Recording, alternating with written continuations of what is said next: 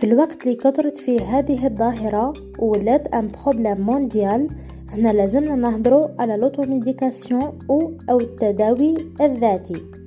Auto qui signifie soi-même et médication qui renvoie à l'emploi d'un remède. D'une façon plus simple est la prise de médicaments sans ordonnance. يعني واحد يداوي روحه وحده بدون استشارة أو وصفة طبية. Selon l'Organisation mondiale de la santé, la moitié de l'ensemble des médicaments اللي يتباعوا ولا يستعملوهم الناس تستعمل فيهم بطريقة عشوائية. Et selon la ministère de la santé d'Algérie 52% منا يستهلكوا أدوية من غير استشارة طبية أو وصفة.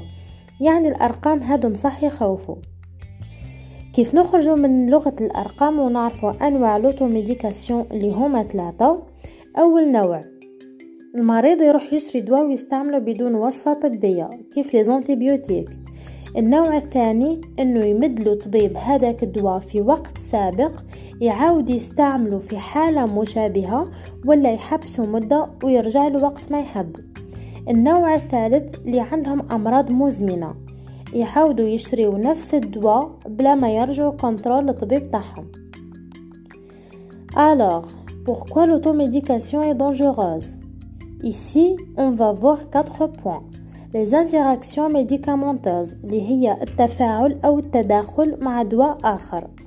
Deux, Erreur de posologie, soit sur surdosage qui la toxicité ou la dose est insuffisante.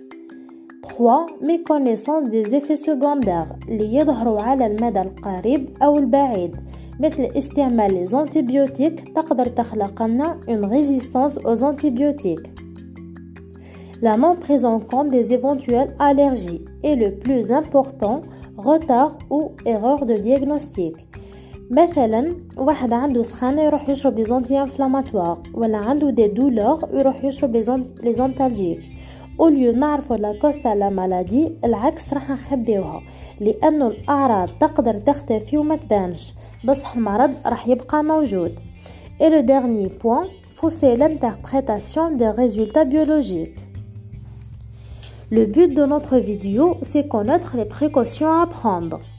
1. Bien garder les notices, boîtes et ordonnances de médicaments pour éviter les erreurs. Et surtout hors de la portée des enfants, dans un endroit sec et à l'abri de la lumière. 2. Ne pas hésiter à consulter un médecin en cas de doute, de prolongation ou d'aggravation des symptômes. 3 éviter de cumuler les médicaments sans avis d'un médecin ou d'un pharmacien. 4. L'utiliser sur une période courte.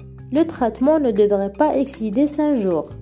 5. Ne jamais réutiliser des médicaments précédemment prescrits sur ordonnance. Alors, سقسي الطبيب وما تسقسيش المجرب ما تخسر والو كنت تدي ان افي دان ميدسان وفارماسيان قبل ما تستعمل الدواء بالعكس راح تربح وقتك وصحتك سلام